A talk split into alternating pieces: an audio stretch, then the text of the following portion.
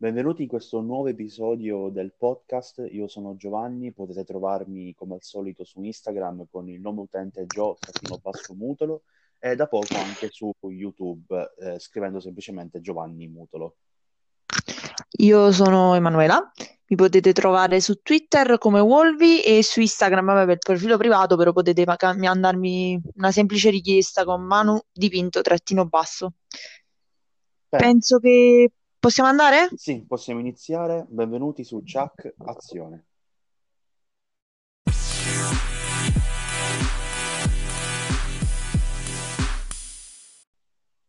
Allora, oggi proveremo a toccare forse uno dei temi più di cui si parla di più in questi giorni sui social, molto probabilmente, per il finale di stagione di The Mandalorian. Quindi oggi, la puntata di oggi volevamo, volevamo diciamo, dedicarla in generale al mondo di Star Wars. Mm-hmm. Cercherò di essere il più oggettiva possibile, anche se mi è molto difficile, perché insieme alla Marvel e al Signore degli Anelli penso che Star Wars sia la mia saga preferita in assoluto da molti punti di vista e per il valore che ha avuto soprattutto nella mia crescita e nella mia infanzia, però cercherò in tutti i modi di essere oggettiva. Diciamo, sarà molto difficile, ma ci proverò. Allora, uno sicuramente possiamo definirlo come uno dei primi grandi franchise della storia, anche se come ben sappiamo non è stato pensato come un fa- franchise perché nasce come un, un, film solo che poi ha avuto dei seguiti diciamo, un in, creato un po' in corso d'opera questo tipo di film.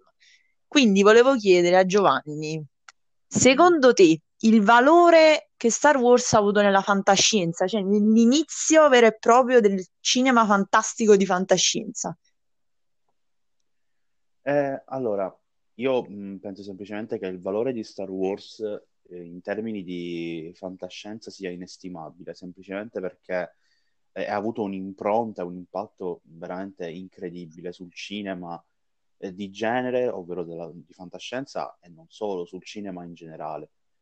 Mm, diciamo che mm, già dai primi secondi della, della, della saga e del primo film, ovvero eh, Guerre Stellari, poi ribattezzato Una nuova eh, speranza, episodio 4, eh, inizia già che è fantascienza pura, con la frase eh, tanto tempo fa in una galassia lontana, lontana. Tu lì sai che stai per vivere un racconto di fantascienza pura eh, e devi necessariamente sconnetterti da tutto ciò che conosci, da tutto ciò che sai, perché non solo sei tanto tempo fa, ma sei anche in una galassia lontana. Quindi J.J. Sì. Abrams con una semplicissima frase J.J. Abrams, più... stai eh, avendo... Scusami, oddio. Un bruttissimo refuso, orribile. Sì, eh, perché già stavo pensando a cosa dire dopo. Mi sono sentita morire dentro. Vai avanti. eh, George Lucas, scusatemi. George Lucas, solo con questa frase, ha racchiuso tutto ciò che significa la fantascienza eh, ed ecco perché mi ha rapito dal primo istante. Io da poco ho recuperato la saga Infatti, io questo stavo dicendo, avete due tipi di fan completamente diversi, cioè io e Giovanni siamo due tipi di fan completamente diversi perché io sono la fan di vecchia data, diciamo, mm-hmm. che si è scollata improvvisamente per motivi non, non molto chiari, che tuttora non mi sono molto chiari, e si è, diciamo, riattaccata da 4-5 anni. Giovanni invece è un neofita, diciamolo così, letteralmente sì. un neofita grazie sì, alle diciamo, diverse spinte di un suo caro amico che non nominerò, diciamo, è, sì, diciamo, è nuovo del mondo, quindi ha saputo, l'ha saputo interpretare di più in età tutta, quindi avrete un po' due punti di vista, diciamo, per raccontarla allora, così. Diciamo che a me la saga in generale è piaciuta, eh, mi ha davvero regalato molto e già ha assunto un valore importante per me, perché io l'ho mm. vista in pieno lockdown dove, sai, si era un po' scazzati, un po' annoiati, eh, un po', mm, diciamo, eh, preoccupati anche, se vogliamo. Poi eh, si è fatto l'abbonamento a Disney Plus e vi- ho visto che c'era tutta la saga di Star Wars. Ho iniziato e in una settimana mi sono visto tutto, compreso di spin-off, e poi ho iniziato subito The Mandalorian dalla prima stagione. E io, tutto sommato, l'ho adorata, l'ho davvero adorata perché mh, eh, nonostante gli alti e i bassi, riesce nel suo intento. Mm, I film eh, che eh, per fama erano e sono deboli si sono rivelati essere deboli, invece tutto Sì. il resto sono film eh, di intrattenimento ma che sanno emozionare, ti sanno intrattenere.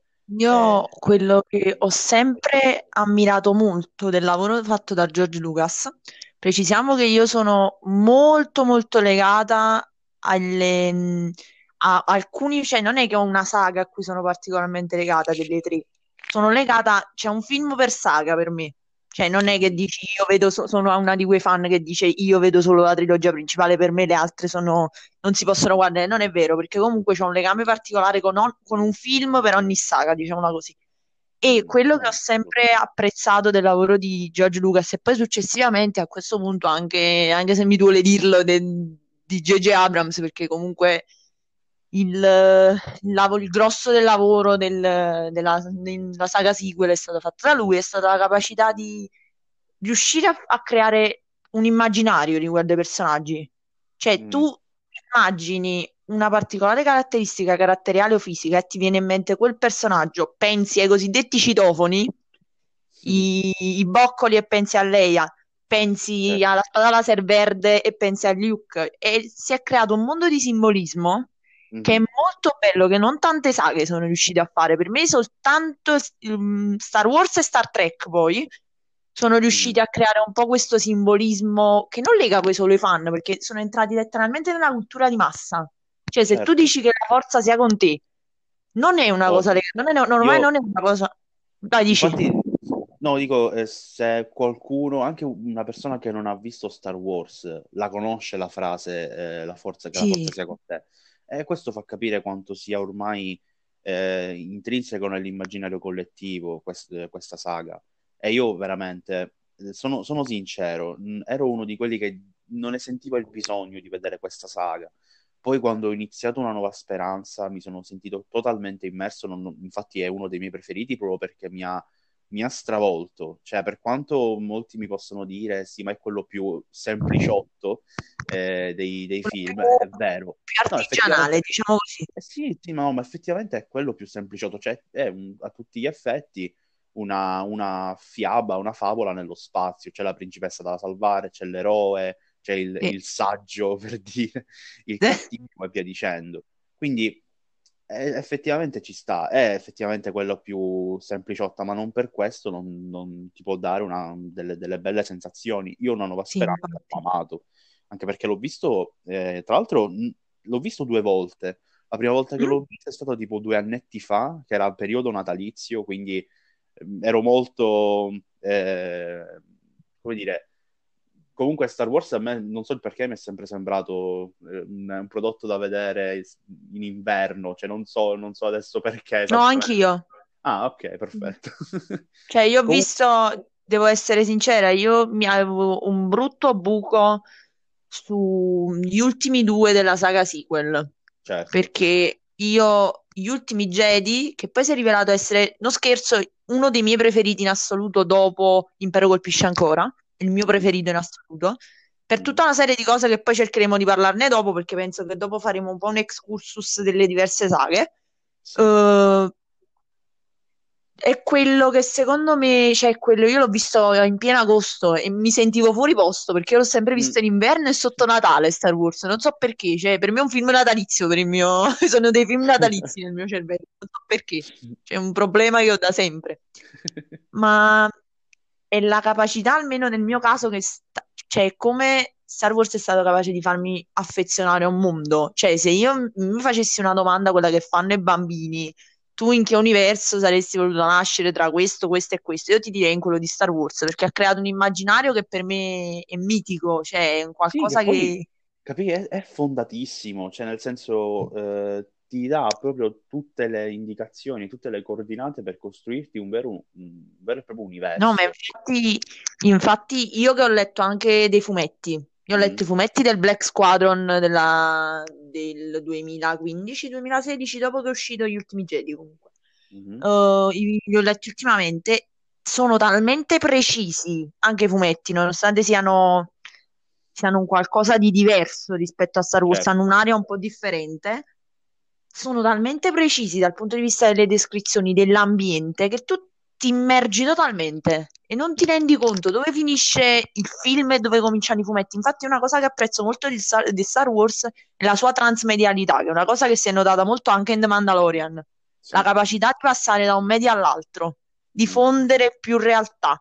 È una cosa Sì. che mh, mi ha sempre appassionato moltissimo e penso sia non solo una grande mossa cinematografica, televisiva, come- commerciale. ma commerciale, perché Star Wars ha creato, cioè, il primo vero fandom della storia è stato quello di Star Wars, se vogliamo chiamarli fandom, nonostante sia uno Sì. dei, dei fandom che odio di più in assoluto, preciso Eh, proprio. eh, questo, questo- questo concordo, questo concordo. È un fandom particolare perché ehm, non lo so, lo vedo, poi magari mi sbaglio, eh, però lo vedo molto attaccato alle tradizioni, tra virgolette. Io Eh, ieri sera ne parlavo con, Mm. Con un amico che abbiamo in comune, io e Giovanni, che penso che se si ascolta i podcast, quindi capirà che è rivolta a lui questa cosa, di le diverse polemiche che si erano create, si sono create intorno a Star Wars, una bruttissima che è quella razziale degli ultimi anni, che è una delle cose peggiori che siano Eh. mai state create, secondo me, perché se tu una, se vuoi una persona, cioè quello che mi dà rabbia a me delle persone è la loro capacità subito di capire, cadere nel razzismo e nell'omofobia, che è una cosa che, Sì. Cioè, io non riesco a parlare con una persona che, che ha questi punti di vista e nei essendo troppo attaccati alle tradizioni, si è caduto spesso in questa cosa che non è tanto piacevole, diciamo, soprattutto per chi ci lavora dentro, diciamo, mettendo da questo punto di vista. Allora, poi voglio fare una, voglio fare una domanda, perché c'è una domanda che... Dimmi. Allora, il tuo film preferito in assoluto, Oh. quello che ti, ha coinvolto di più? Allora, che tu ogni tanto viene a mente lo vorrei rivedere. Io l'ho detto qual è Gli ultimi Jedi. ok, Mi prenderò gli insulti per gli ultimi Jedi. no, io pure penso che mi prenderò un po' di, un po' di, un po' di insulti, però me ne frego perché alla fine sono gusti personali e alla fine si va a sensazioni. Io credo che le Sì. sensazioni che mi ha regalato eh, Rogue One non me le ha regalate Bellissimo, veramente. bellissimo è uno spin-off, ci sono tutti tranne che personaggi eh, visti già nella saga come protagonisti, sono dei, tutti degli scappati di casa, mi ha ricordato molto Guardiani della Galassia, questi sfollati Infatti, in giro per la galassia così impazziti. Eh, mi ha dato proprio delle, delle sensazioni incredibili, mi sono sentito avvolto dalla storia, avvolto da- dal contesto di Star Wars che eh, veramente è difficile ricreare per quanto uno possa dire vabbè basta che metti un po' di alieni perché alla fine George Lucas ha fatto questo. Cioè George Lucas Sì. ha messo alieni di tutti i tipi senza specificarti per forza le razze. Lui andava di colori e trucchi e di animatronics Sì. cioè è una cosa fantastica. Lui era proprio eh, immaginazione pura per quanto appunto uno possa no, ma che è questo, è difficile ricreare un- questo contesto qua. È veramente mh, Rogue One eh, ci è riuscito in pieno. Tra l'altro, è strettamente legato al primo film, che è anche quello uno dei miei Sì. preferiti, Una nuova speranza. E vedere da un altro punto di vista gli eventi di una nuova speranza, eh, appunto in Rogue One, cioè vedere come altri personaggi hanno vissuto sulla loro pelle ciò che è successo. Non, vo- non vorrei parlare troppo, cioè, non credo che una persona che ascolti questo podcast lo ascolti eh, senza aver visto Star Wars, quindi penso che potremmo fare spoiler, no? Che dici? Sì, sì, ma ci, siamo- ci troviamo, siamo, abbiamo superato l'anno anche dell'ascesa di Skywalker, quindi Eh. possiamo andare con tutta la tranquillità. L'unica cosa che non possiamo parlare, penso, è The Mandalorian ancora, però possiamo, Sì, sì, sì. possiamo rimanere sul vago. Esatto, esatto. No, Mandalor- non c'è pericolo per quello. No, per, per quanto riguarda Rogue One, tutta la scena finale, eh, quando sta per avvenire l'attacco della Morte Nera, tu sai che tu sai già che moriranno tutti, giusto? Cioè, infatti molti mi dicono questo, vabbè, sì, un Sì. film carino, però sai, già lo sai come finisce, muor- muoiono tutti, ma è proprio questo il punto. C'è proprio questa la forza del film, la forza. Allora, eh, parlando, eh, noi abbiamo nominato i due film che sono forse i più odiati, ragionandoci. Perché Rogue One è stato apprezzato molto dalla critica, ma molto criticato dai fan. e gli ultimi Jedi sappiamo quello che c'è stato dietro.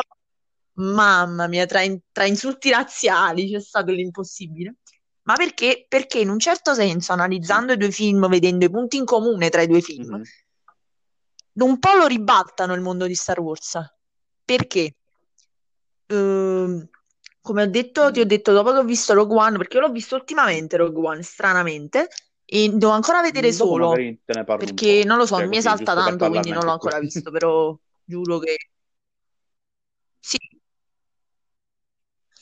E abbiamo parlato degli unici due Sì, film che sono stati quasi totalmente disprezzati per due fattori, perché ri- come ho detto ribaltano il mondo di Star Wars. Vediamo da che punto di vista. Allora, Rogue One cancella un po' quell'ironia di base che ha Star Wars, che è, se, possiamo- se- se cerchiamo ogni saga di Star Wars, sì, analizziamo ogni saga, c'è un personaggio che racchiude un po' quell'ironia, un'ironia classica. Nel nella prima saga abbiamo Han Solo, Mhm. nella seconda saga abbiamo eh, Obi-Wan, che diventa anche un po' un escamotage satirico, diciamo molto più leggero rispetto ai- al- alla saga principale. La sequel, perché comunque è molto più tragica la, la saga prequel.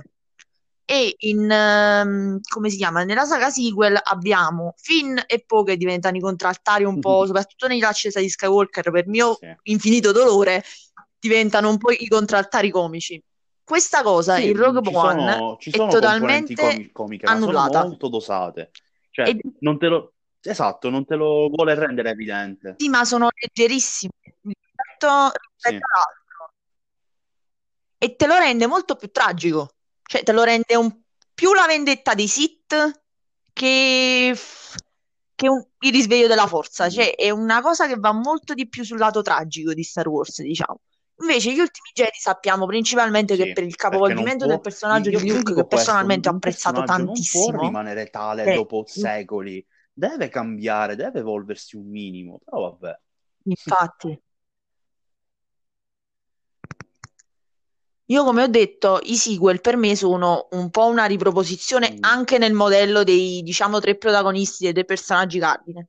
Se certo, tu ci rifletti, ognuno di loro è riconducibile a un personaggio della saga principale. Cioè, lei è Luke, Finn è un po' quella forza di volontà e vo- e gioia di vivere di Leia, e sì, poi Han praticamente, soltanto, cioè, praticamente lui, cioè, ha le stesse caratteristiche, quindi riproporre, nonostante siano stati, è stata per me una bella idea che Ryan Johnson, che è un regista che adoro io personalmente, eh, che Ryan Johnson abbia cercato di mettere qualcosa di nuovo, capovolgendo il personaggio che poi è la base di Star Wars. Capovolgendo Luke, per me ha approfondito molto di più la storia, ha dato nuova linfa a un qualcosa che poteva essere morto tranquillamente e questo fatto che non abbiano utilizzato questa sì. miccia accesa da Ryan Johnson è Eh, stato un grandissimo peccato.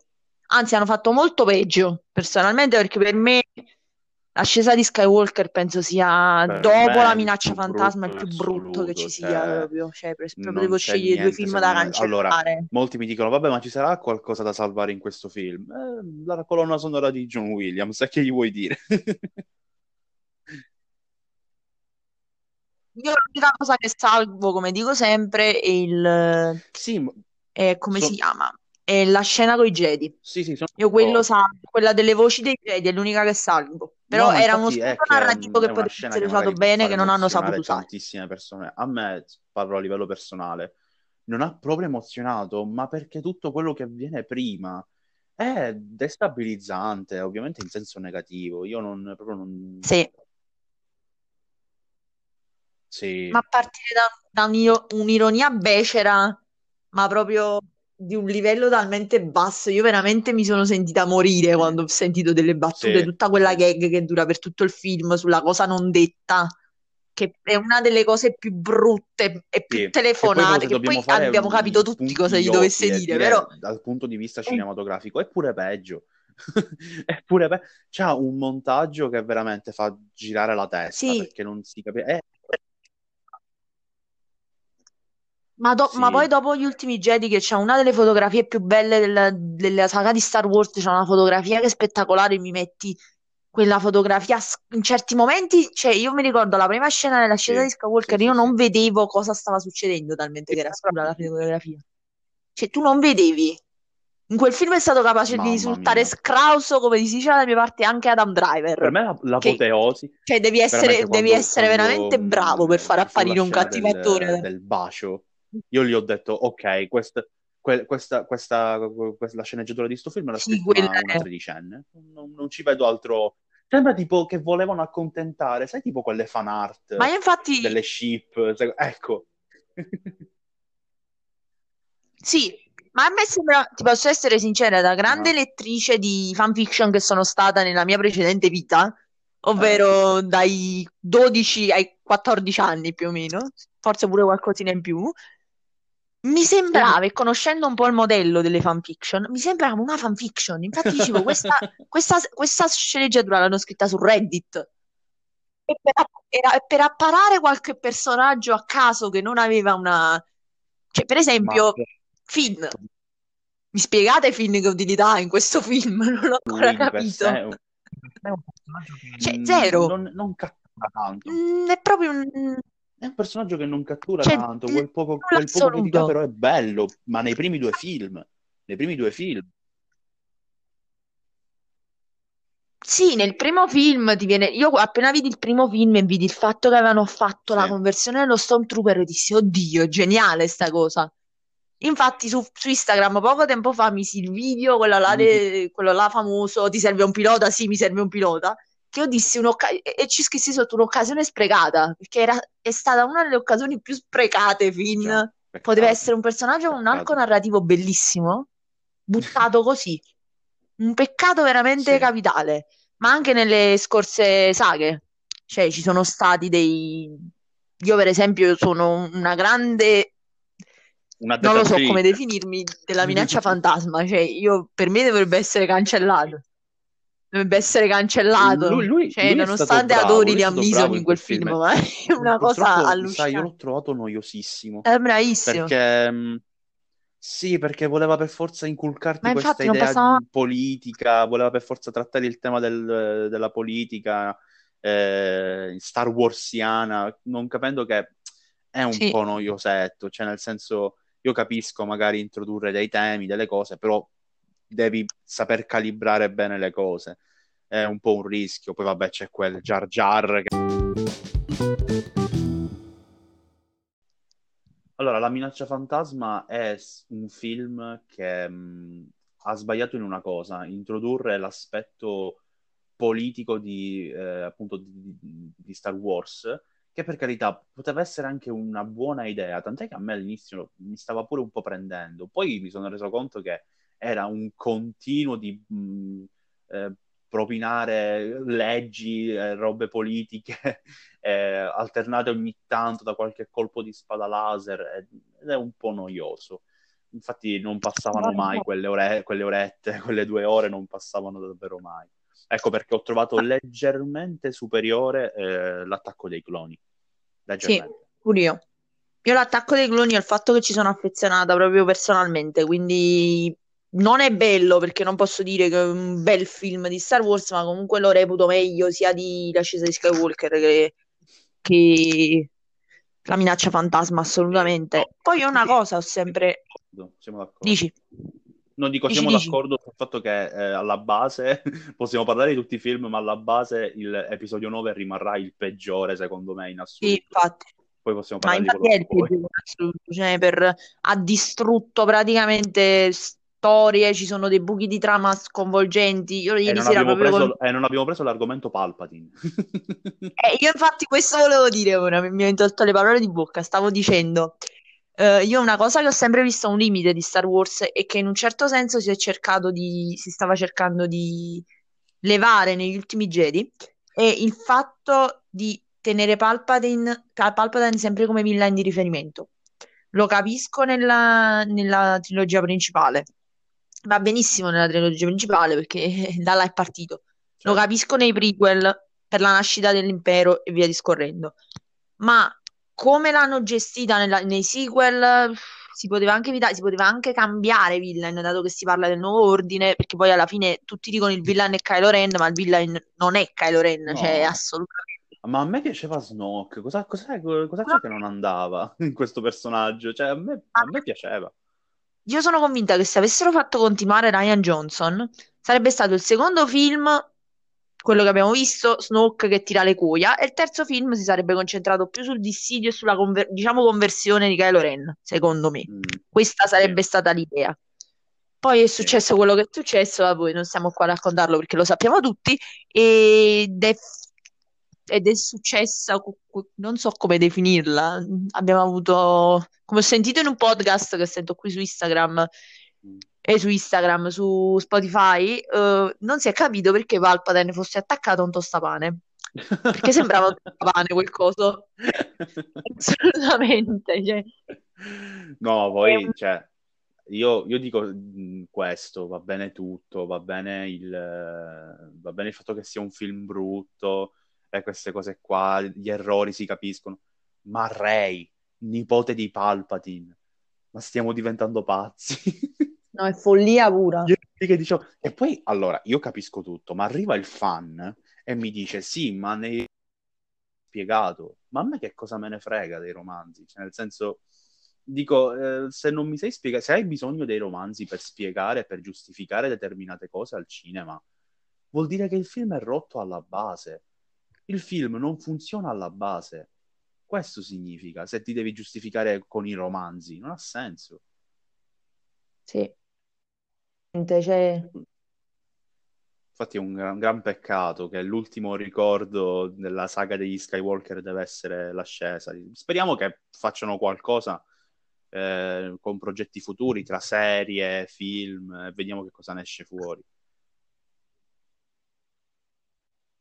Sì, infatti, secondo me ci se- serve qualcosa che... Allora, o che lasciino definitivamente Mhm. stare gli Skywalker, che sarebbe una, una brillante idea, sinceramente, oppure che cerchino di ridare, ridare un po' dignità a questa famiglia.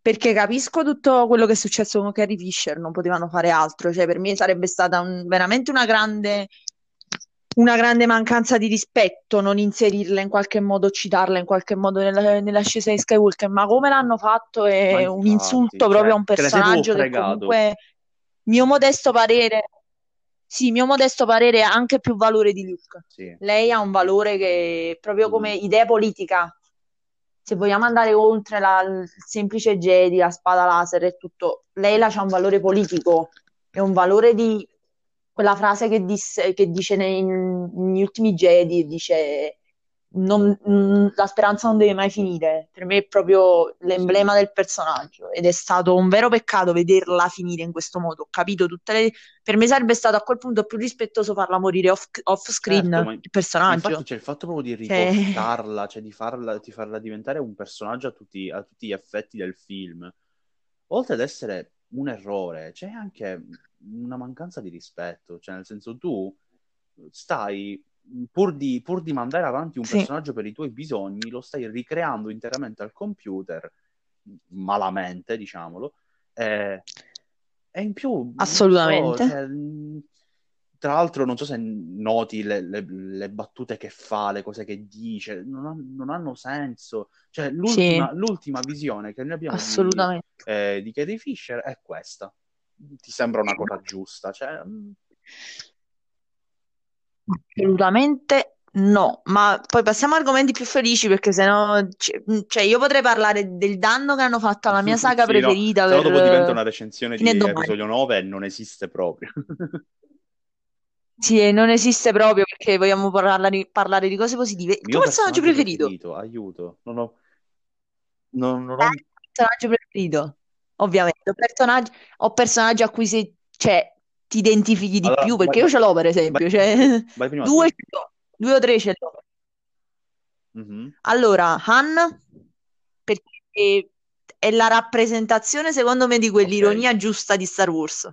Cioè, un altro personaggio che c'è anche nella saga sequel, però c'è anche nei prequel, che non è Darth Vader, ma Ok. è Obi-Wan, che oh, mi è piaciuto moltissimo, interpretato da Sir Alec Guinness eh, in, eh, nella saga principale, ma penso che la mia incarnazione preferita sia quella di Ewan McGregor perché ci ha Sì. dato uno charme, una, è un'umanità che non hai nei, nei prequel, nei- nella saga principale. Cioè, è la prima volta che dico che i prequel sono meglio della saga originale, però sotto questo punto di vista, come è costruito il personaggio di Obi-Wan, penso sia che, in, che in, nei prequel sia incredibile. Cioè, per me supera in certi elementi anche Anakin, perché Anakin nel, terza, nel terzo film diventa Mhm. stucchevole, quasi stucchevole.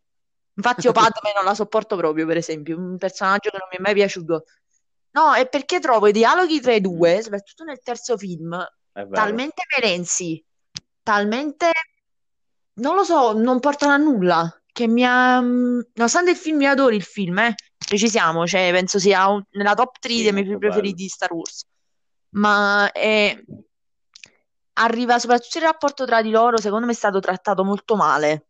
Per quanto sia stato trattato bene il rapporto tra Obi-Wan e Anakin, che penso vedremo approfondito anche nella, nella miniserie su Obi-Wan, che la sto aspettando da non so da quanto, ho perso il conto. Mo' annuncio anche di Hayden Christensen sul ritorno, fa Sì. prospettare belle cose, diciamo. E mi- questa cosa mi ha un po', mi lascia un po' così dei, dei prequel, questa storia d'amore che sì, però diventa troppo melenza a un certo mm, punto. Si protrae per troppo tempo, nel senso mh, sembra che non porti a granché se non sappiamo benissimo alla nascita di Luke e Leia, cioè nel senso Vabbè, sappiamo. A quel punto pre- la pre- preferisco una cosa più cinica e sì, ironica come Han e esatto, Leia, bravissima. che è magnifica, Sì, cioè è una cosa assurda, li ho sempre adorata.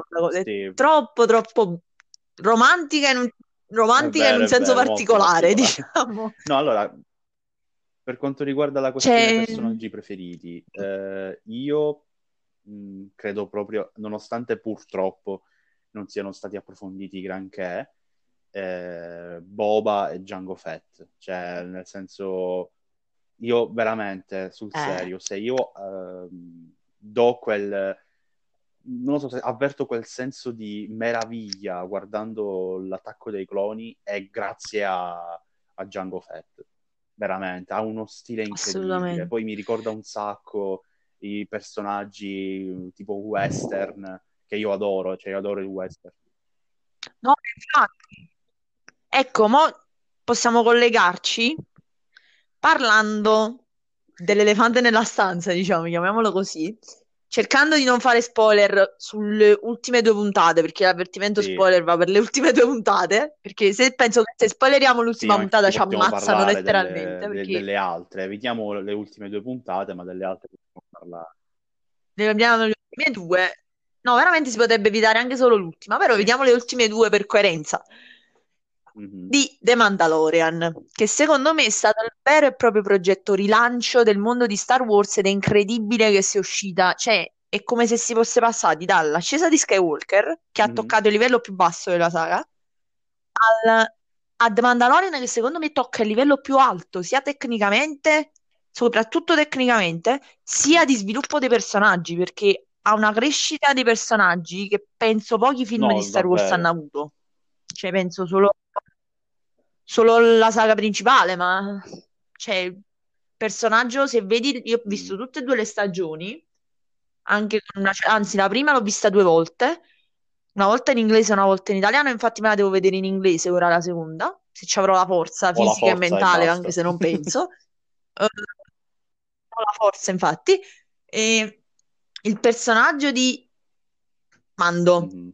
Din Djarin, ha avuto un'evoluzione dalla prima puntata all'ultima puntata Sì. della seconda, con, vabbè, poi, chi ha- chi l'ha visto capisce per quale motivo, che è impressionante. E questa cosa si vede in particolare nella penultima puntata, e non dico per quale motivo, però comunque si vede in particolare lì, c'è, c'è una crescita del personaggio Sì, che vero. è spaventosa. È in- veramente incredibile. Poi dal punto di vista visivo, The Mandalorian penso sia uno Sì, dei più bei prodotti Disney degli ultimi anni, assolutamente. è pazzesca, ma perché ci sta il tocco Disney con budget da blockbuster Eh. impressionante, tant'è che tutti aspettiamo e anche le serie Marvel, veramente ci stanno dando un sacco di, di cose incredibili. Io di The Mandalorian lo sai come la penso. Allora, la prima stagione eri un po' Sì, incerto sulla prima sì, la prima stagione, stagione a me, mh, non so, non mi ha fatto proprio impazzire, ma sai perché? Proprio per un fatto di gusto personale, Mm. ma molto personale, mi spiego. Cioè, se tu ci fai caso, The Mandalorian ha questa narrazione molto, eh, Sì, sì, molto da, orizzontale. mh, chiamiamola Odissea di, di Ulisse, cioè nel senso andare da un punto A a un punto B e Sì. nel frattempo ti ritrovi in mezzo imprevisti che non hanno, non hanno nulla a che fare con ciò che devi fare tu, cioè con ciò che deve fare per esempio Ulisse, cioè Ulisse mentre fa il viaggio incontra le sirene, incontra ehm, Polifemo, insomma è giusto una descrizione della mitologia eh, greca, no? La stessa cosa avviene con The Mandalorian. Lui deve andare Sì. da un punto A a un punto B, nel frattempo si ritrova in mezzo questi imprevisti che descrivono l'universo di Star Wars. Ecco, io ricordo che quando ero piccolo mi annoiava un sacco sta Odissea, sta cosa di Ulisse, quando, oppure quando, che ne so, eh, ci facevano vedere il film a scuola, mamma mia che noia, cioè proprio era un, è un tipo di racconto Sì. che proprio non mi piace a priori. Ecco perché dico una cosa molto personale. Eh, infatti quando lo dico alla gente, io dico, guarda, prendete le mie parole per quello che sono, cioè niente, sì, perché alla fine è una cosa Con le pinze. Però è una cosa, aspetta, però è una No, cosa ma che in- infatti, nella seconda stagione hanno riproposto, ma secondo me ha funzionato di più, perché lì ti mettono, sì, perché eh, i personaggi sono molto più aperti, sono molto più ben descritti, eh, poi ci sono tante componenti che entrano in gioco. Mi sono sentito molto più avvolto nell'atmosfera Star Wars rispetto alla prima stagione, sono sincero. Eh, nonostante la seconda stagione abbia le sue note dolenti, tipo i primi due episodi, sono sincero, non, non mi hanno fatto tanto impazzire, però dal terzo in poi, A me è piaciuto moltissimo, ora capirai, il- quello del pianeta di sì, ghiaccio, sì, proprio visivamente. Quello è stato pazzesco bellissimo dal punto di davvero. vista visivo. sì. Poi io quello che mi ha fatto amare di più, io ho amato tutte e due le stagioni, precisiamo, perché mi sono sentita veramente, poi mi sono andata incontro a una cultura che non conoscevo di Star Wars come quella mandaloriana, la storia del passato di Mando. Improvvisamente è diventato veramente uno dei miei personaggi preferiti della saga per la profondità del personaggio, che era una cosa che nella prima stagione non avevano dato. Nella seconda stagione mi sono sentita molto più avvolta dal rapporto che si creava tra loro due che è una cosa che diventa, cioè non è più protagonista come nella prima stagione Mando che deve portare questo, Mhm. questo bambino in un posto per metterlo al sicuro, ma è Mando che ha voglia di salvare Sì, e di creare un qualcosa costi, con questo bambino. Nel mentre prima sembrava, nel mentre prima sembrava il costi, infatti, compitino da, da svolgere per il Mandaloriano, poi diventa proprio una questione personale, ma non tanto portare il bambino, ma proteggerlo. ma Sì, ma infatti io ho detto ho una frase che ho scritto nella, nella mia recensione, perché io settimanalmente, cioè ogni due Sì, settimane facevo la recensione dei due episodi usciti per il giornale dove lavoro, e praticamente una cosa che ho detto sugli ultimi episodi, in generale, è, gli ultimi episodi intendo la seconda metà della stagione, è un ragazzo, un uomo che non è stato figlio, ma che inizia a sentirsi padre, sotto un vero. certo punto di, sotto un certo senso. Perché quello che si, ra- che si sviluppa tra di loro è veramente un rapporto padre-figlio. Nella puntata di Aso- con Ahsoka Vero. ce ne rendiamo conto totalmente. Nel momento in cui lui cerca di fare il fatto che il bambino usi- utilizzi la forza solamente quando è Sì, lui a spingerlo, fa capire questo- questa cosa che è importantissima perché secondo me sarà fondamentale anche nella terza stagione, nonostante determinate cose che sono successe, ma sarà, sarà importantissima questa cosa, vero. diventerà ancora più protagonista. Poi dovremmo ovviamente vedere come vogliono svilupparla, però io penso personalmente che The Mandalorian sia, una- sia la miglior cosa che abbiano potuto fare per rilanciare l'universo di Star Wars Sì. e le serie TV Poi, come senza stanno fare facendo. spoiler, credo che nell'ultima E- puntata abbiamo visto proprio l'apice del- del- dell'essenza di Star Wars. Io mi Sì. sono sentito, cioè ho detto, questo, quello che sto vedendo è Star Wars allo stato puro. si è Sì, ridata dignità a una saga che un po' di dignità ne stava vero, perdendo. vero. Perché secondo me è stato importantissimo per The Mandalorian l'intervento di quello che io definisco l'erede non spirituale, letteralmente l'erede di George Mhm. Lucas, che è Dave Filoni. che ha fatto un lavoro eccellente sulle serie animate. Io sto alla seconda stagione di The Clone Wars, la sto vedendo piano piano, anche se le prime due stagioni danno molto l'idea di de- della classica serie a cartoni animati per ragazzini. Però mi hanno sempre mi hanno detto molti amici che l'hanno finito che si evolverà e diventerà poi fondamentale per quello che succede con Ahsoka in The Mandalorian, con, con diversi personaggi che poi sono comparsi nella, nella sta- in questa seconda stagione. E il lavoro che Dave Filoni si vede che una persona, poi ho visto anche, mm, Mhm. come si chiama, Mandalorian Gallery, quindi le interviste e il documentario di dietro le quinte. È una persona che vive per Star Wars, come Sì. lo ha fatto George Lucas. Quindi è l'unico, secondo me, che riuscirà a portare avanti in maniera degna la saga, insieme a John Favreau, che io non lo so, quell'uomo Sì, sì. lancia universi ormai, come, come- come lavoro a sforna lanciare proprio, cioè, universi. po- poi, ma anche, ma anche Peyton sforna, Reed. Peyton Reed ha diretto, ha diretto gli episodi più belli, ci fai caso. Eh, per chi non lo sapesse, è il regista, è il regista dei due Ant-Man. Eh, sì. dei due Ant-Man, no, ma il lavoro che ha fatto nell'ultima puntata, io sono rimasta quando io pensavo fosse diretta oggi da Favreau Mhm. o da Filoni. Cioè, io ero convintissima quando ho- ho- è uscito directed by Peter Reed, ho detto, oddio, è bravissimo, perché ha gestito Sì. perfettamente tutti gli equilibri poi, Ma infatti, quella è una puntata di tanti equilibri, un ce ne film siamo diretto da lui. Cioè, un film di Star Wars diretto da lui, sono sincero. Nella seconda parte vi parleremo un po' della Sì. questione Disney Investor. Day. Diciamo, se possiamo, possiamo un poco pure parlare della faccenda sia Marvel che Star Eh, Wars, che sono le due che hanno, sbancato, diciamo, sbancato. causato più clamore. Hanno un po' sbancato sotto molti punti di vista e qua si potrebbe parlare anche della questione dei, dei sequel, dei prossimi sequel, delle prossime saghe cinematografiche, nonostante il lavoro- il grandissimo lavoro che hanno fatto per le serie TV. Sì, Penso dai, che possiamo andare in pausa? va bene. Ci vediamo.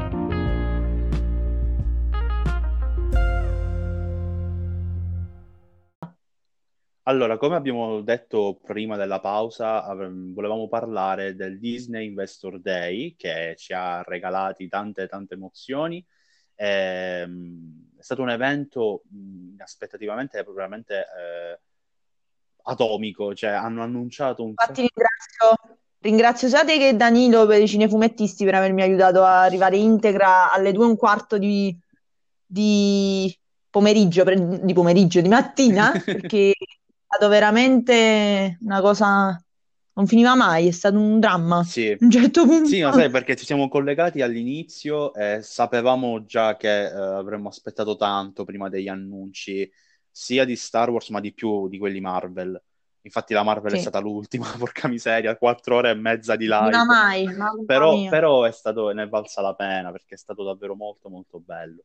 E quindi hanno, hanno annunciato un sacco di cose e adesso Emanuela mi deve aiutare a ricordare le, le robe Sì, di sì, ce Star le ho segnate qui apposta. Bravissimo, perché io no, con la memoria proprio litigo spesso. Allora, prima di tutto è successa una cosa molto importante a questo Disney Investor Day della- dell'ampliamento di Disney Plus, Sì, sì. una cosa veramente fondamentale. Disney Plus avrà due, due, due, diciamo, piattaforme integrative, chiamato Star e Star Plus, nel quale verranno proposti contenuti per adulti, diciamola così, Mhm. contenuti anche vietati ai minori di 18 anni. Abbiamo visto tra i diversi titoli che sono stati proposti Kingsman, abbiamo visto Logan, Alien. Deadpool, Alien. Infatti, probabilmente per, per la FX ci sarà una possibile, c'è una possibile serie in sviluppo su Alien. Sì. Numerosissime serie TV eh, Hulu. State annunciate nuove stagioni di serie che erano state annunciate le cancellazioni e che la Disney ha acquistato, quindi c'è un- c'è stato fatto un lavoro veramente È impressionante una su questo vera e propria rivoluzione della Disney, se ci pensi. Cioè, è un cambiamento radicale. Quello che molti non, quello a cui molti non credevano e io e Danilo, appunto, gli admin dei Sì. dei fumettisti, stavamo lì a dire tranquilli che arriva, tranquilli che Io arriva. infatti mi metto tra quelle, tra quelle che non ci credeva, ma non è che non ci credeva come fanno molti in maniera negativa. Cioè, la mia, la mia speranza erano quelle, ma faticavo a dire faranno un cambio di rotta definitivo, però devo dire che mi sono fidata di te e di Danilo, è andata bene. È andata molto bene. Allora, sì, allora, m- Oggi analizzeremo principalmente l'universo di Star Wars e l'universo della Marvel, per poi fare un piccolo excursus sulla Pixar, di cui penso che il progetto più incredibile sia quello che andate sul profilo di Giovanni e guardate le reaction che hanno avuto il ventannino a questo annuncio sulla, sulla, come si chiama, The Space Ranger, il film standalone su Buzz Lightyear doppiato da Chris Evans che penso di aver urlato per dieci Mamma minuti anche mia. solo per. Mamma mia. Non ci credevo, te lo giuro. Allora, Lucasfilm, terza stagione di The Mandalorian. Ok. Quindi le avventure di Mando andranno avanti, non si sa come dopo il finale di stagione che avremo avuto, ma andranno avanti. Infatti molti fan avevano pensato che fondessero The Book of Boba, quello che hanno annunciato ufficialmente, e The Mandalorian, ma in realtà ci hanno detto chiaramente che sono due cose separate. Fino a poco fa è arrivata Poi- l'ennesima conferma, proprio da- dallo, dallo stesso John Favreau. Sì, è arrivato, è arrivato il, è arrivato il logo ufficiale. Mhm. Quindi poi Rangers of New Republic, che è una se- sarà una serie, molto probabilmente lavorerà su una graphic novel di Star Wars perché Ranger of New Republic era una cosa che è stata proposta qualche anno fa e anche qualche libro. Ahsoka, dopo The Mandalorian si sapeva che ci sarebbe stata una serie a Sì. parte su Ahsoka perché il finale del suo personaggio in The Mandalorian eh, prospettava questo.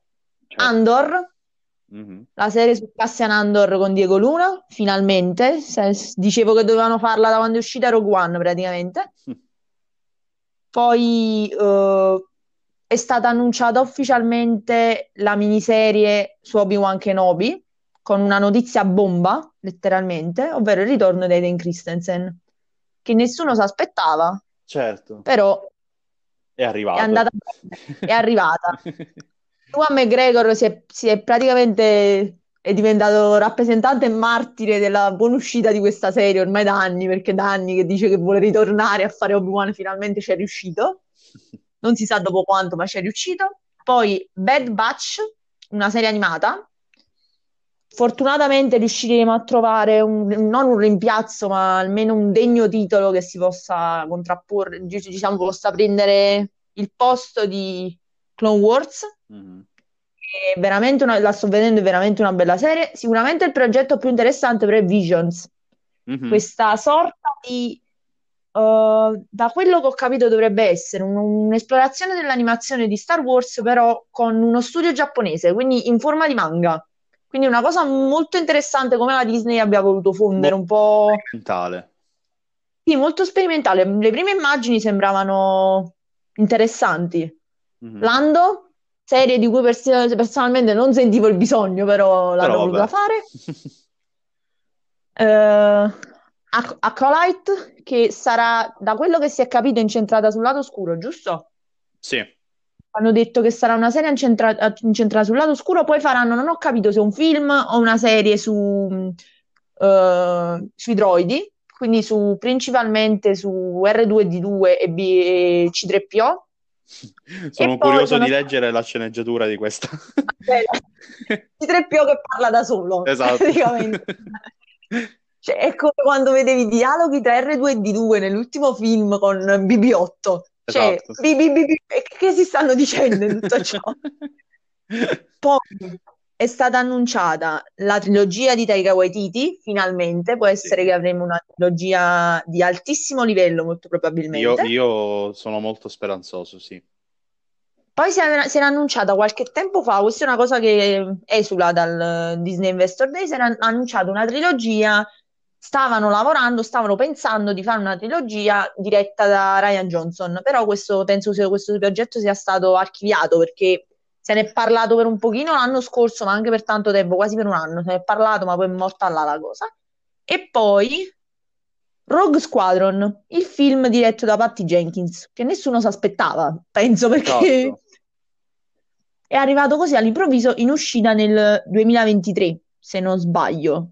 Ma Poi, poi, altra- eh, la Jenkins alla regia mi ha sorpreso. Ma infatti, mm, bah, non lo so. Allora, Indiana Jones, una cosa che mi ha incuriosito un sacco è questo annuncio della Lucasfilm di Indiana Jones, Mhm. Così, con proprio James, pazzi. diretto da James Mangold, così a caso. Io ho detto, che è successo? È stato bellissimo, è stata una bellissima emozione. Poi, secondo te, questo lavoro che sta facendo Star Wars di rilanciare tanto sulle serie TV, può avere un buon fine, può avviare dei nuovi, dei nuovi, delle nuove vie da poter esplorare senza ricadere sempre nella solita storia degli Skywalker, Eh, po' ampliare gli orizzonti, diciamo. Secondo te? allora, secondo me questa è la via, no scherzo. Ecco, no, vabbè, no, questa è bellissima. Questa è stata bellissima, complimenti. Ah, No, allora, secondo me, eh, allora, eh, la Lucasfilm, esattamente come la, la Warner, per esempio, giusto per, far- per prendere, fare un metro di paragone, eh, è stato in un periodo di mh, confusione per il suo universo cinematografico. Secondo me sta cercando di ricominciare da capo, però deve stare attenta. Deve stare sì, attenta semplicemente perché hai eh, introdotto, no, introdotto, hai presentato così tanti progetti eh, sono, la maggior parte sono tutte serie TV e quindi Mm, attenzione perché la serie TV è un mezzo complicato da, sì, da portare perché ormai gli spettatori sono super esigenti, ehm, nel senso eh, eh, sono esigenti e pretenziosi, diciamo. Io sì. personalmente non sono un fruitore di serie TV, però se mi proponi del- delle serie di questo calibro me le vado a vedere. Io devo essere sincera, ma Mm, devo fare la, la fan occasionale, diciamo. Io ho cominciato The Mandalorian per due motivi. mm, Star Wars e Pedro Pascal, che è un attore che mi piace veramente molto. mhm. Quindi si è riassunto in questo. L'ho cominciata e mi è piaciuta perché poi The Mandalorian io non ero, pro- non ero molto fiduciosa riguardo alle serie TV Star Wars, però The Mandalorian mi ha fatto totalmente cambiare idea, Già. assolutamente. No, guarda, Allora, seco- secondo me la seconda stagione di The Mandalorian, secondo me, è davvero un buon inizio. Eh, sì, devono solo concentrarsi, di questo devono fare, devono concentrarsi sulla trama, sulla Sì. trama e meno nei virtuosismi non solo tecnici, ma anche, diciamo, nei... Guarda, Vai, vai. guarda, nel finale di stagione di The Mandalorian, io parlando con dei nostri amici che abbiamo, Mm. mi era, mi era, cioè, mi ero fatta due ipotesi. Sono stati in grado di smentire entrambe le mie ipotesi. Cioè, hanno creato una cosa che io non pensavo, cioè, ne- non mi è passato neanche nell'anticamera del cervello che potesse succedere, capito? Sì, Qual è stata la cosa incredibile? sì. È stato un lavoro anche di sceneggiatura talmente innovativo che spero si rifletta anche nelle prossime serie, perché soprattutto quella sul lato oscuro mi incuriosisce veramente, veramente tanto. Certo, sì, sì. Allora, passando alla Marvel, che Mamma mia. veramente penso ci hanno detto l'impossibile. Sì. Recupero, perché sto guardando dall'articolo che ho scritto il giorno dopo, perché feci tipo l'elenco. Ok, Mhm. allora, WandaVision, Eh, vabbè. annunciato, mostrato il trailer di WandaVision, penso che non ci sia nulla da dire, soltanto che siamo curiosi fino Dobbiamo all'inverosimile. solo aspettare. 15 giorni passano, speriamo che passino. Allora, poi Falcon and Winter Soldier annunciato e mostrato il trailer per marzo 2021. Ecco, io quella che ho più hype di tutte, Sì. perché non lo so, mi ha incuriosito moltissimo il trailer. E Loki Mamma 2021, mia. maggio 2021. Loki è impressionante come dal trailer non ti faccia capire assolutamente nulla. Però è meraviglioso. Bellissimo, ma non capisci niente, cioè veramente è Esatto. fatta apposta per non farti capire. Ma ma- manco, Poi manco Tenet. È come Tenet, cioè sono fatti così, ma poi Tenet alla fine tu finisci il film e neanche capisci, quindi quella è la cosa particolare. Allora, passando alle serie annunciate, Mhm. eh, sappiamo pochissimo riguardo la produzione di Moon Knight. Ci è Mhm. stato detto praticamente niente se non il regista che sarà Mohamed Diab. Nei giorni prima dell'Investor Day era uscita la notizia che era stato castato Oscar Isaac, però a quanto pare Kevin Feige in una recentissima intervista ha detto che probabilmente saranno castati più attori per lo stesso personaggio, perché lo- il personaggio è affetto da Ah, si personalità diceva... multiple. Sì, si Cioè, diceva che è affetto era... da... Sì, vorranno fare prendere più attori per lo stesso personaggio per mostrare le diverse personalità. Quindi non hanno annunciato praticamente nulla, penso per questo, perché il mio cuore voleva che annunciassero qualcosa in più su Moon Knight, sinceramente. Eh sì, Poi, per forza. buone notizie anche per Occhio di Falco, la serie su Occhio Sì. di Falco. Dovrebbe arrivare in piattaforma nel 2021 Mhm. e vabbè, penso che tu ne sai più di me. Le immagini dal Sì, set hai viste. sì, sì, eh, assolutamente. Infatti eh, Kevin Feige al- all'evento fa siamo fieri di annunciarvi Haley Steinfeld nei panni di Kate Bishop, io tipo noi già lo sapevamo. Lo sapevamo prima, tipo da un mese più o meno. Sì, sì, praticamente. Tra l'altro lei è perfetta nel ruolo, Sì, è meravigliosa. Poi, eh, che altro ci sta di serie TV? Ah, She-Hulk. È stata confermata lei, la protagonista, Tatiana Maslany, eh, nonostante abbia detto tipo per due mesi che non, non era lei. Eh, ma ci sono due notizie bomba. Mamma mia, sì, sì. Che la serie vede il ritorno di Dean Roth nei panni di Abominio. Io ho urlato davanti al computer Sì. come una. E che Mark Ruffalo torna in quelli di Hulk. Allora, Vabbè, quella, lo è quella stato di tutto. Traffalo era, era abbastanza telefonata, ma quella di, Sì. di Tim Roth, io ero lì che dicevo, ma che sta succedendo? Ma tra l'altro molti l'avevano detto che nelle serie sarebbero tornati molti personaggi della, della fase 1, soprattutto a quanto pare in eh, Falcon e the Winter Soldier ci saranno dei ritorni Sì, tornerà abbastanza sicuramente il Conte Zemo. Io lo chiamo il Conte Zemo perché viene dai fumetti, però è Zemo. Torna Mhm. sicuramente. E ho letto anche qualche altro personaggio che abbiamo visto durante la prima Allora, fase. mh, pensi- mh, io, io e Danilo pensiamo il generale Ross. Eh, Sì, generale tornare. visto anche in Civil War, se non mi sbaglio. Sì, sì, sì, esatto.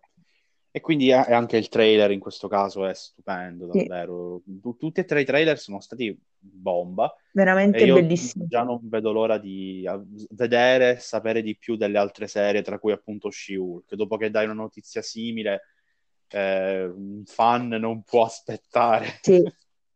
Poi sono state annunciate delle serie Secret Invasion con protagonisti Samuel L. Jackson e Ben Mendelsohn, che è una bellissima notizia anche questa. Sì. Iron l'altro oggi è il Heart, compleanno di Samuel L. Jackson, non so quando voi ascolterete 73 questo anni. episodio. Sì, 73 se non 73 mi sbaglio. Non è possibile. ass- incre- assoluta. Poi avremo Ironheart Mhm. con una nuova giovane eroina, diciamo, dicono, Questa, che questa è dovrebbe... quella che mi, mi prende di meno, sono Eh, sincero. infatti. Poi c'è Armor Wars con il ritorno di Don Cheadle, finalmente, un personaggio che Bomba. ho sempre adorato. Sì. Poi i diversi corti riguardo Groot Mhm. e è stato annunciato anche un speciale di Natale per il 2023, se non mi sbaglio, dei Guardiani della Galassia. Dato che siamo poi, passati ai film, sì. excursus dei film. Mhm. Confermato sembra Amy per Doctor Strange in the, in the Multiverse of Madness, finalmente. Tra l'altro, quando Kevin Feige ha, ha- ha parlato del film, ha detto che in quel momento Elizabeth Olsen era eh, a Londra per le riprese del film. Sì, infatti sono cominciate da poco, ho visto una foto sul set molto scrausa di Benedict Cumberbatch, Mm, sfogatissima. Quando segui le, le fanpage senza motivo trovi, trovi queste cose. Allora, ehm, annunciato, poi poi, vabbè, Feige, Feige ha annunciato che il, il film sarà direttamente collegato a Spider-Man 3, come sapevamo più o meno tutti. Certo. Quindi, poi abbiamo Black Widow avrà l'uscita cinematografica non limitata su Disney Plus, ma lo sapevamo già perché la Disney, da quello che si è capito, ha fatto un accordo con la Marvel riguardo riguardo l'usci- l'uscita al cinema. Mhm. Annunciato Capitan Marvel 2, che vedrà non solo il ritorno di Brie Larson, ma anche eh, di- e alla regia Nia, Da Costa, una giovane regista bravissima. E Mm. il ritorno, il- diciamo il ritorno ipotetico di Kamala Khan, che sarà la protagonista di Miss Marvel, serie che dovrebbe uscire eh, verso la fine dell'anno prossimo più o meno. Sì, sì, sì. E poi verrà introdotta l'attrice che interpreterà da adulta, da adulta, come si chiama il personaggio? Monica Rambeau. Mhm. Allora, una cosa che mi ha molto molto gasato, nonostante molti non calcolino, ma è uno dei miei personaggi preferiti, è il ritorno di Peyton Reed alla direzione del terzo film di Ant-Man. Mamma mia, io l'ho sempre detto che Ant-Man è il mio, personaggio Io preferito. Ma poi a me Conrad come attore non solo comico, mi piace da morire. Sì, è Eh, molto bravo. bravissimo. Torneranno Conrad, Evangeline Lilly, Michael Douglas e Michelle Pfeiffer. Inoltre è stato annunciato il villain, che qui vi vogliamo. Che cane il conquistatore, Sì. che è un villain che da anni, vero? Ti voleva- volevano molto da anni. Cioè, co- Sì, sì, sì. interpretato da Jonathan Myers. Mai sentito questo attore? Eh, Da- Da- Danilo dice che è molto bravo, l'ha visto in una serie. Sì, quella eh, di Abrams, sì, lo so, sì, su, dice che è molto molto bravo. Sì, esatto. Eh, io sono Poi, sincero, mh, i film di Ant-Man, per quanto siano appunto film da prendere molto alla leggera, io li amo, ma, cioè li amo alla follia, ma perché il personaggio è proprio bellissimo. Cioè, a me Scott Lang fa impazzire, eh, è inutile, davvero no, ma infatti c'è una, una cosa principale del, di Ant-Man che, nonostante lo prendano molto alla leggera, ma i suoi film, i film di Ant-Man sono stati fondamentali. Perché senza i Certo, film di Ant-Man tutto lo sviluppo della, della fase 3 di Endgame non sarebbe neanche minimamente esistito. esatto, ma se ci pensi anche della fase 4, cioè parliamo, nella fase 4 si parla solo di viaggi nel tempo e altre dimensioni, cioè eh, ecco. cose introdotte da Ant-Man praticamente. Eh, il fatto del Poi mondo quantico è quello. Abbiamo news riguardanti Black Panther 2. Non ci sarà assolutamente come molti avevano detto perché sarebbe stato assurdo, a mio modesto parere, recasting del personaggio di, di T'Challa. E per Dato che ci in tema, dato che siamo in tema, vi consiglio di vedere l'ultima performance di Chadwick Boseman in Mrs. Rainbottom che sta su, su, su Netflix, bellissimo. Mm. Probabilmente si prenderà anche la candidatura agli Oscar, da quanto hanno detto postuma. Poi, eh, confermata la presenza di Ryan Coogler, a- a- ovviamente a, a- viene, a Black Panther, e ha annunciato il film dei Fantastici 4. Oh mio Dio. Senza cast annunciato, ovviamente, anche Eh, se circolano voci che dicano che praticamente John Krasinski e, e Emily Blunt siano quasi sicuri.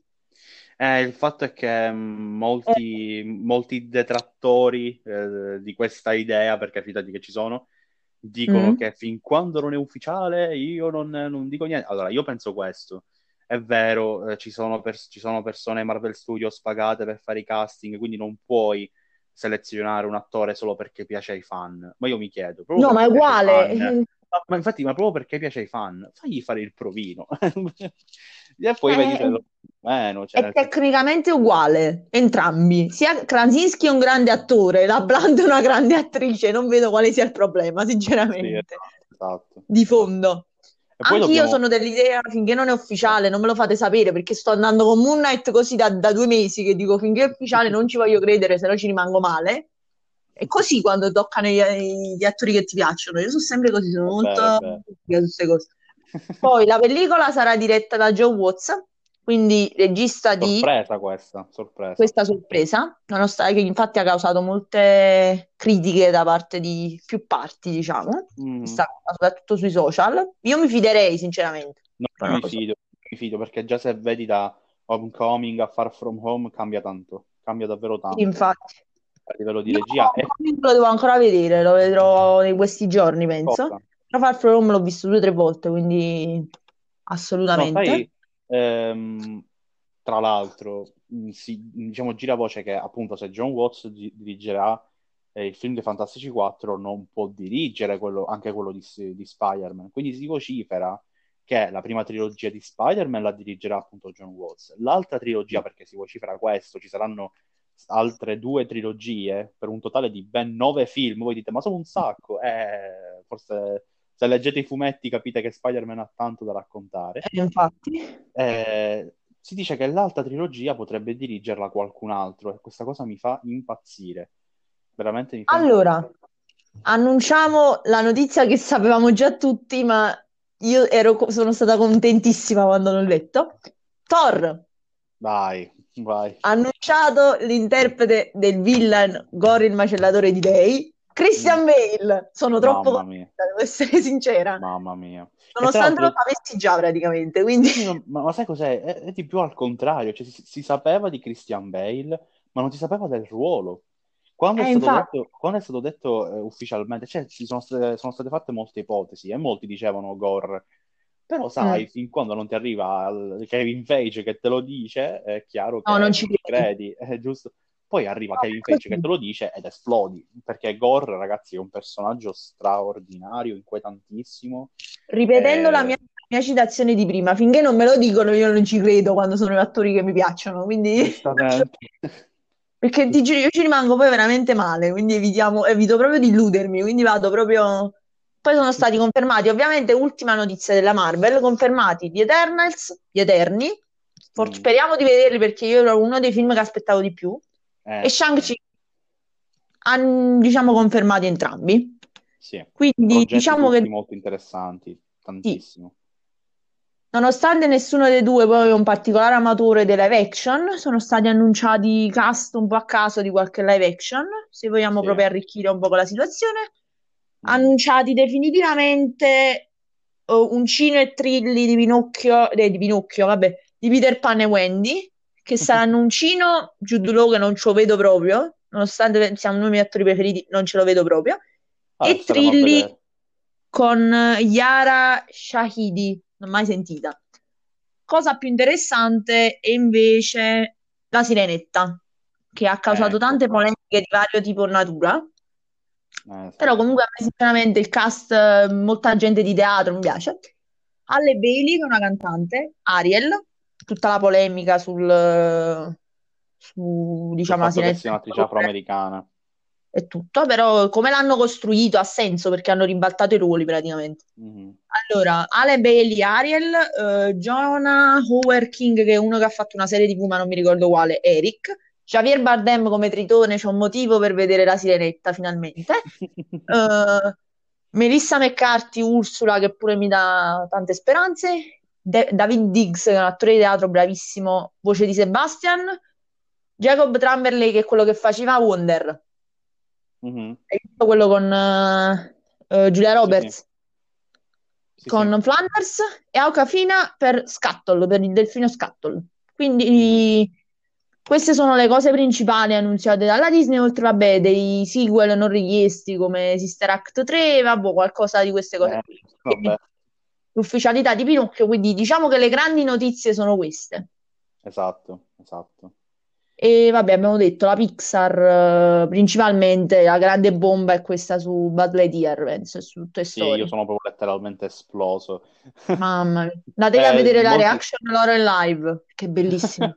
Molti dicono, eh, ritorna, ritorna il fattore nostalgia. Sì, ok, ma datemelo. Cioè, No, ma con Toy. Story, con Toy Story il fattore nostalgia non esiste, perché Toy Story c'ha talmente tante storie da raccontare che non vai mai di fattori nostalgia, praticamente. Sì, C'ha infatti. 200.000 cose da E poi raccontare. appunto non è neanche un film sul giocattolo, ma è un film sul No, film sullo Space personaggio. Ranger, Sì, è proprio un film dello- sullo Space Ranger, cioè non, non ha fattezze da giocattolo, è come un eh, umano, tra tante virgolette, eh, vero, cioè nel senso, La cosa che mi è dispiaciuta di più di questo Disney Investor Day, sinceramente, è quanto si sia parlato poco di cinema come sala.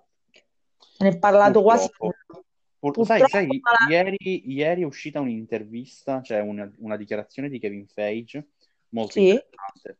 Lui dice, allora, è sicuro che il- lo streaming è il futuro al 100%, sì, ma, ha detto ma, eh, Mm. chiaramente eh, bisogna far coesistere le due cose. E lui dice, ecco perché eh, i prodotti di Marvel Studios devono andare in sala. Lui ha detto No, questo. ma infatti Wonder Woman sta andando male, non so se hai letto. Eh sì, Wonder sì. Woman sta andando molto male rispetto al, al primo film. Va bene la questione Covid e tutto, però quei calcoli che hanno fatto sono rapportati comunque a un, a un rapporto tra l'uscita dell'anno scorso nelle condizioni dell'anno scorso, vabbè, del 2016 in relazione al 2016 e l'uscita di quest'anno in relazione alle, a ciò che è successo quest'anno, diciamo, Certo, a quelli che certo. abbiamo vissuto e i, i dati non sono buoni.